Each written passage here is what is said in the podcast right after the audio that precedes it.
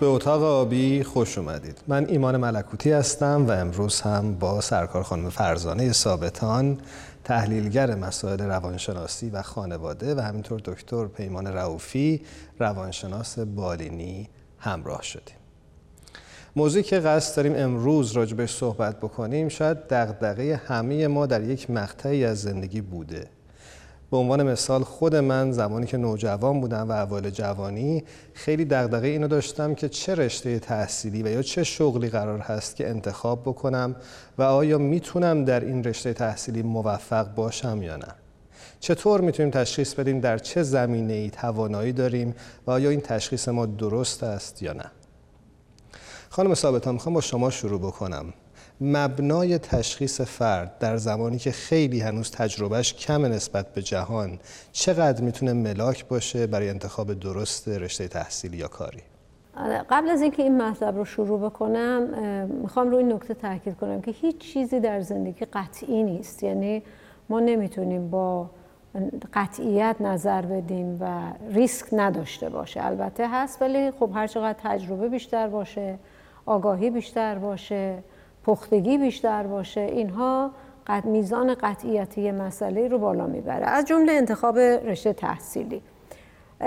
همونطور که گفتید به خصوص در دنیای امروز واقعا یکی از معضلات بزرگ برای جوونا نوجوانا در مقاطع مختلف انتخاب رشته است. از دوران راهنمایی یا به اصطلاح دوره متوسطه در اینجا بگیرید که می‌خوان حالا ریاضی انتخاب کنیم تجربی انتخاب کنیم ادبیات انتخاب کنیم.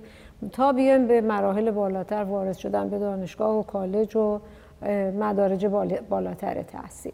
یکی از عوامل خیلی مهم در این سیستم آموزشی ماست. ما سوال باید بکنیم سیستم آموزشی ما چقدر درک و بینشی رو میده به دانش آموز که از همون دوران کودکی با مسائل مختلف زندگی آشنا بشه با ابعاد متفاوت آشنا بشه. ظرفیتهاش و تواناییهاش به چالش کشیده بشه و ببینه که در چه چیزی قوی تره یعنی یک بخش انتخاب رشته تحصیلی برمیگرده به استعداد و توانی که فرد داره. شما فرض کنید من یه دوستی داشتم ایشون رشته علوم آزمایشگاهی خونده بود. ولی طبعش ذوق و غریهش تو هنر بود و می‌گفت که یادم میاد که حالا دانشجو هم بودم و به اجبار خانواده رفته بودم علوم آزمایشگاهی و اینا. و یه روز یه گلی رو کشیدم نقاشی می‌کرده. یه گلی رو کشیدم مادرم اومد و اینو پاره کرد و انداخت دور و گفتش که تو باید بشینی درس تو بخونی این چه کاریه؟ و همین خانوم بعدها از ایران اومده بود و رفته بود انگلیس و من یادمه که رفت رشته هنر رو ادامه داد و حتی از ملکه انگلیس جایزه گرفت. یعنی ببینید یکی از عواملی که مؤثره این به خاطر هنرش جایزه گرفت. جان؟ به خاطر هنرش به خاطر هنرش. رشته هنر رو خوند. بله یعنی چیزی که ذوق و غریحش رو داشت اصلا از ابتدا. منتها این خودش هم می‌دونسته چی می‌خواد. امکانش رو نداشته. حالا پدر مادر اطرافیان به لحاظ اینکه مسلحتت اینه هنر که نون و آب توش نیست نمی‌دونم اینا که عاقبت نداره برای تو از این استدلال ها بگیریم تا موارد دیگه. خب یه بخشش اینه. یه بخش دیگه همونطور که گفتم سیستم آموزشی ما اصلا این فرصت رو به ما نمیده که ما بتونیم آشنا بشیم و درگیر بشیم با زندگی ببینیم کدوم بخش از استعدادهامون بیشتر می‌تونه بخونه. عاقبت اندیشی و امور محدودیت های محیطی. ولی یه نکته اینجا خیلی مهمه و اون اینه که معنای زندگی برای ما چی باشه؟ که برنامه های قبلی هم راجبش صحبت کردیم. معنای زندگی اصولا می‌تونه من رو اولا انتخاب معنا معنایی که ما می‌گیریم تو زندگیمون بر اثر باورها و ارزش مونه و یک قدرت انعطاف پذیری به ما میده در اینکه بتونیم از ظرفیت هایی که فعلا امکان تحققش است استفاده کنیم. مثلا شما فرض کنید اگر یکی معنای زندگیش خدمت به بشریته خب میره حقوق می‌خونه به معنی در سطح حقوق بشر یا مثلا حقوق بین الملل. دقیقا یعنی چیزهایی که در عرصه جهانی هست خب میره حقوق می‌خونه. یه کسی که فکر می‌کنه می‌خواد کمک بکنه یا فعالیتش تو جنبه های بازرگانی و تجاری باشه میره تو اون. بنابراین اینا همه چیزهایی است که اون هدف یا معنایی که من دارم خیلی از اوقات توجه و تمرکز ظرفیت ها و استعدادها رو می‌گیره به خودش. این یکی از چیزهای مهم هست. من اینجا اون جمله فرانکل رو دوست دارم که بهش تاکید بکنم که هر کس چرایی زندگی را می‌داند با هر چگونگی خواهد ساخت اون هدف زندگی تا حد زیادی می‌تونه استفاده ما از ظرفیت هامون رو استفاده کنه. حالا در آثار باهایی هست الله میفرمان هر کس حب مرا دارد توانایی انجام همه امور رو دارد. خب نه به معنی اینکه هیکل عنصری هست با الله رو ما دوست داریم. به معنی اینکه حب به کمال حب به هستی داشته باشیم ظرفیت ها رو میشه. البته ظرفیت ها بعضی وقتا خاصه. از طرقی که می‌تونن اندازه بگیرن تست هوش و استعداد هست. همونطور که گفتم عرصه های مختلف گاهی وقتا این رو نمایان می‌کنه و وقتی یک ظرفیت در حالت شدید هست اصلا خودش رو نشون میده. شما نمی‌تونید کنترل کنید. دوستی داشتم گرافیست بود و میگفتش که خب تو خانواده خیلی متوجه نبودن. و می‌گفت من از دو سه سالگی مداد و پاکن خواهر برادران که بزرگتر بودن ور می داشتم برای خودم یه صندوقچه درست کرده بودم و می‌رفتم طراحی می‌کردم و میکشیدم. یعنی ببینید یه جاهایی نمیشه کنترل کرد. یا فکر می‌کنم اگر اشتباه نکنم باخ میگن که محدودش می‌کنن تو سن پنج سالگی که موسیقی بزنه و این چنان با دست شروع می‌کنه به شیشه زدن که شیشه میشکنه. یعنی اینا رو دیگه قابل کنترل نیست. به هر طریق اینا راه خودش رو پیدا می‌کنه. بله ولی در حد متعارف و نرمال به نظر من این عوامل مؤثر هست که در اینکه ما چه رشته ای رو انتخاب می‌کنیم و ملاک ها ارزش ها باورها که اینها یه مقدارش می‌تونه اصلا اکتسابی باشه. اینا فطری که نیست. اگر من در یه جامعه به دنیا آمدم که پول و پولدار شدن و آزایش ملاک در واقع زندگی بهتر هست طبیعتا حتی اگر ذوق و غریه هنرم داشته باشم میرم کامپیوتر می‌خورم که بیشتر پول در بیارم. درست.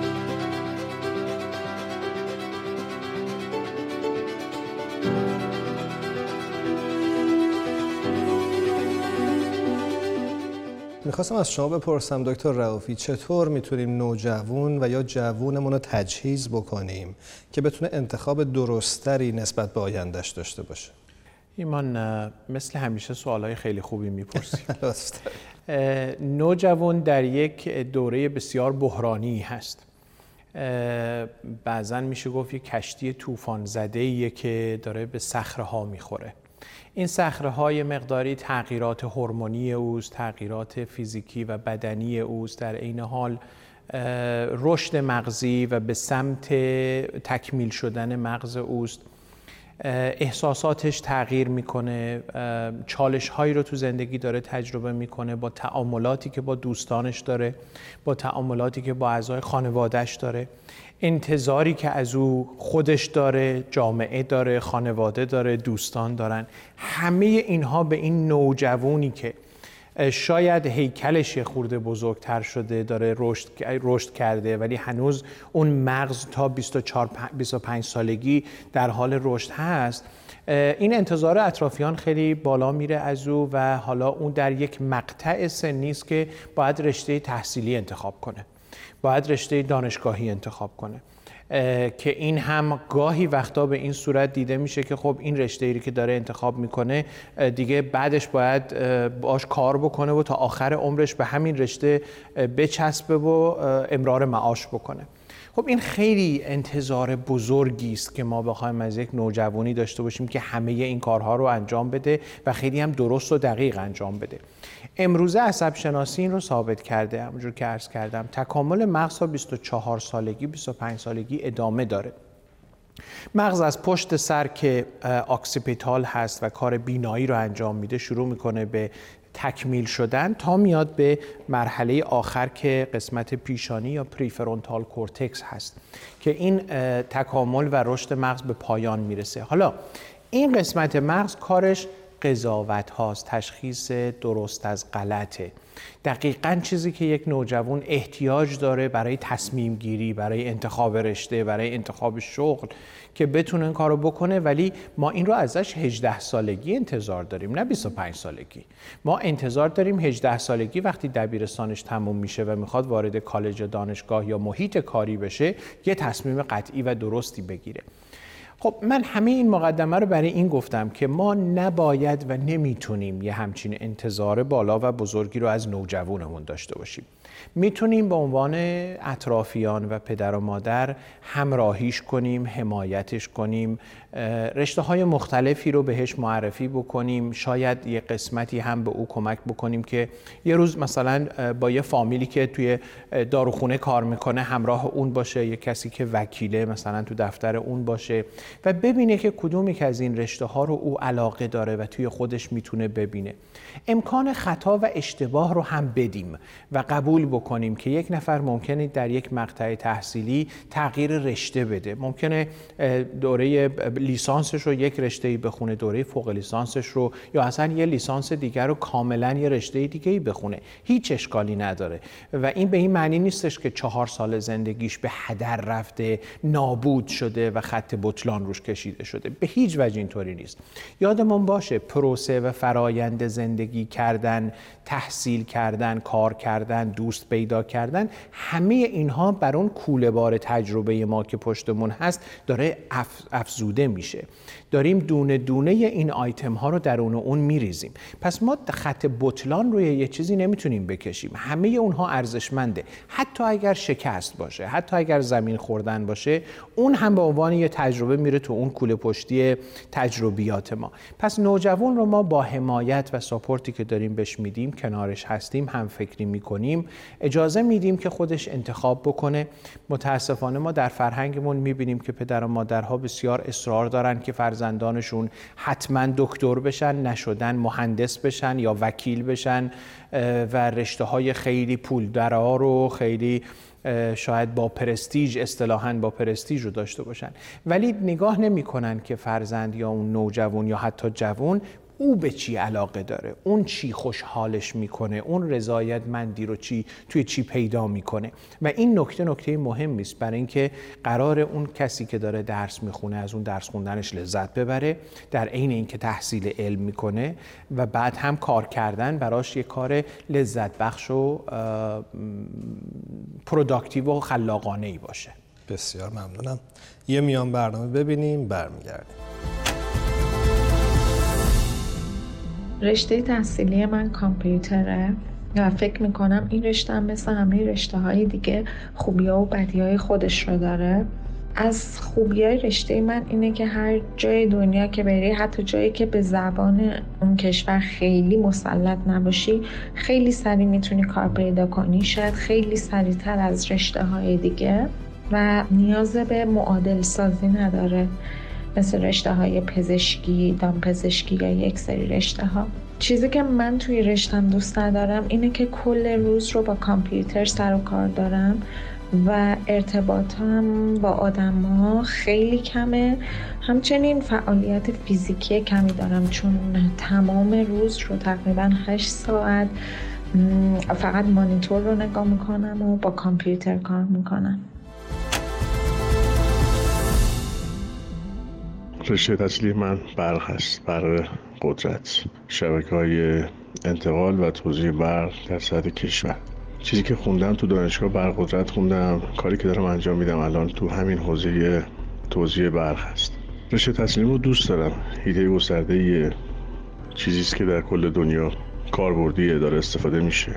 جای مطالعه زیاد داره. کار موجه و قابل قبولیه. بچه که بودم واقعا فکر نمی کردم که بعدا در حوزه کارمندی خودم رو محدود کنم و رشد نداشته باشم. این یعنی انتظار خودم بیشتر بود. بزرگتر که شدم به طبع شاید خیلی شرایط. کارمند شدم. الان 15 سال سابقه دارم و دارم تو این حوزه کار می‌کنم. طبیعتا در ایران و با شرایطی که کشور ما داره متاسفانه و سال به سال دقیق از پارسال این روند روند خوبی نیست و کارمند به ندرت خلاقیت از خودش به خرج میده به ندرت شکوفایی داره به ندرت با عشق و علاقه کار می‌کنه چون متاسفانه سیستم سیستمی نیست که پذیرا باشه. یعنی آدم این حس بهش دست میده که فقط بگذرونه و به روزمرگی و بتالت و حتی گاهی وقتا کمکاری دوچار میشه. از رشتم راضی هم از که در دانشگاه خوندم ولی از کاری که الان دارم می‌کنم راضی نیستم به خاطر دلایلی که گفتم. ممنونیم که با اتاق آبی همراه هستید. ما در خصوص انتخاب رشته تحصیلی علایق فرد و همینطور راه های رسیدن بهش صحبت کردیم.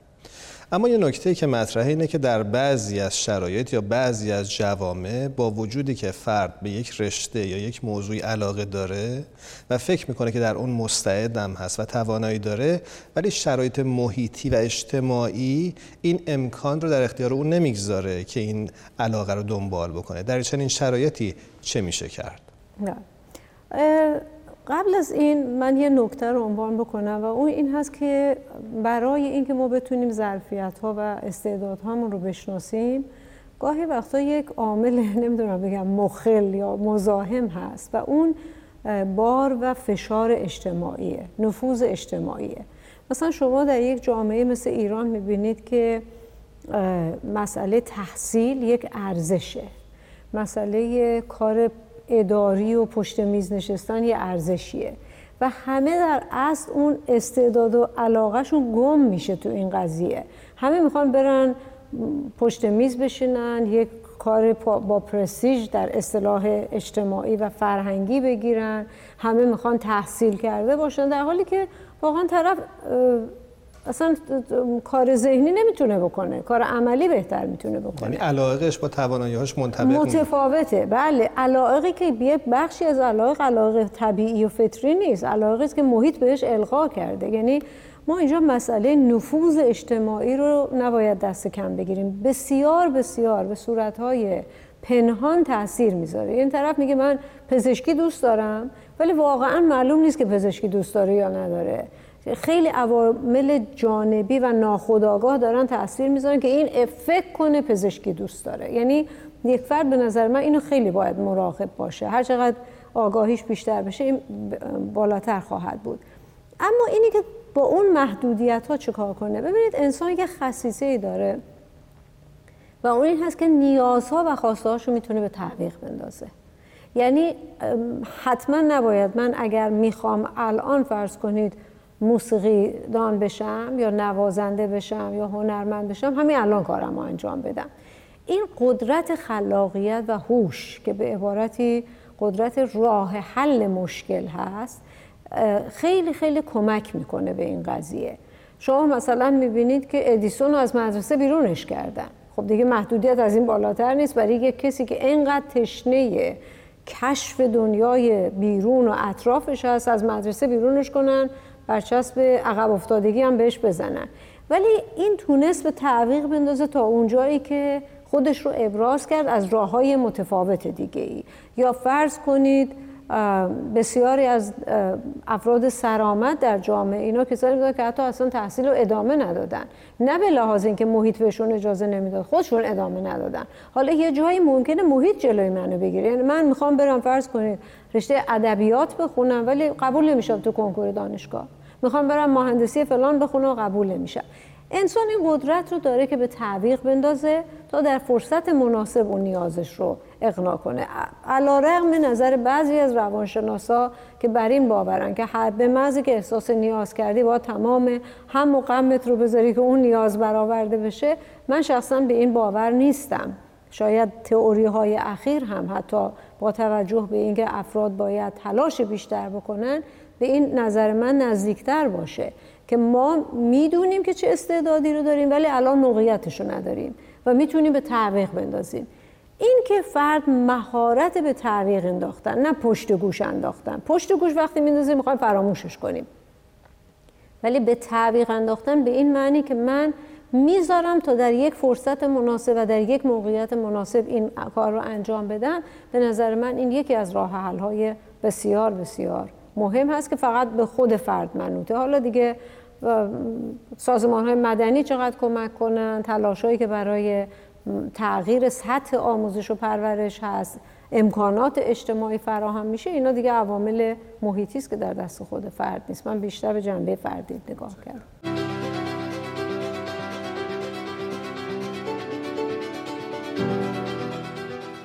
خواستم از شما بپرسم که نظر شما در این ارتباط چی هست؟ وقتی ما قادر نیستیم که شرایط محیطی و اجتماعی رو تغییر بدیم که تمایلات و یا علاقمون رو دنبال کنیم چه کار باید بکنیم؟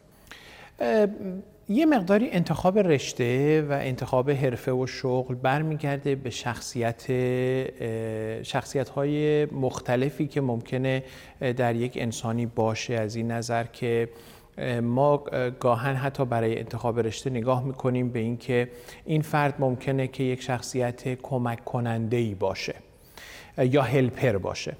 این کمک کنندگی می‌تونه در رشته های مختلف خودش رو نشون بده. فرض بفرمایید در رشته پرستاری، پزشکی، حتی مددکاری اجتماعی از این شخصیت کمک کننده میشه بهره برد و استفاده کرد. حالا اگر ورود به فرض کنید رشته پرستاری برای او امکان پذیر نیست می‌تونه این انعطاف پذیری رو داشته باشه ببینه در چه رشته دیگری ایشون می‌تونه اون شخصیت کمک کنندگی خودش رو به کار بگیره در اون رشته کاری و تحصیلی. و یا اینکه باز نگاه می‌کنیم برخی از افراد هستن که فرض کنید آدم های درونگرایی هستن اینتروورت هستن. اونها ممکنه یه مقداری فرض کنید به کارهای حسابداری بتونن برسن در کار برنامه نویسی کامپیوتر موفق باشن. باز اونجاها هم میشه رشته های مشابهی رو پیدا کرد که با شخصیت فرد سازگاری داره. ولی عینا همون چیزی که حالا او به دنبالش بوده و براش امکان پذیر بود نبوده نیست. پس میشه انتخاب کرد رشته های شبیه و حالا امکان پذیری که با توجه به امکانات حالا هزینه هایی که ممکنه یه رشته ای داشته باشه در یک جای ممکن اصلا امکان پذیر نباشه تحصیلش یا کار کردنش. ولی میشه به نزدیکترین رشته تحصیلی و کاری که مورد علاقه اوست و با شخصیت او سازگاری داره به اون پرداخت. به قول رضا مالمولک توی فیلم مالمولک راه های رسیدن به خدا یکی نیست. هزار تاست بسیار عالی. ممنونیم که در این برنامه با ما همراه بودید. وقت ما به پایان رسیده. اگر نکته پایانی هست با بینندگان من نکته پایانی ما عرض کردم. شما چطور؟ ممنون. همه چیز رو فکر می‌کنم که کاور کردیم. متشکرم. ممنونم که تا پایان اتاق آبی با ما همراه بودید. اتاق آبی جایی است برای کنجکاوی بیشتر. هر جا هستید شب و روزتون خوش.